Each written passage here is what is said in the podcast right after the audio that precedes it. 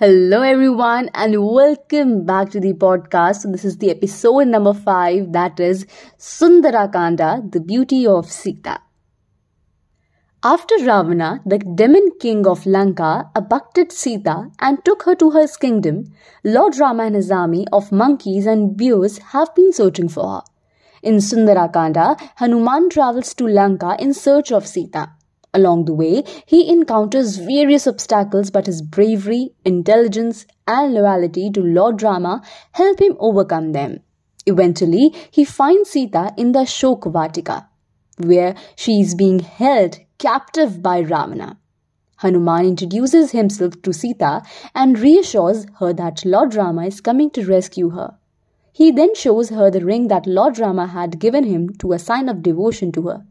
Sita is overjoyed to see the ring and tells Hanuman that Lord Rama is the only one who can save her. After speaking with Sita, Hanuman wreaks havoc in Lanka, destroying many of Ravana's soldiers and buildings. He is eventually captured by Ravana's son Indrajit, but he manages to escape and return to Lord Rama with the news of Sita's whereabouts. Sundarakanda is considered one of the most beautiful and poetic sections of the Ramayana.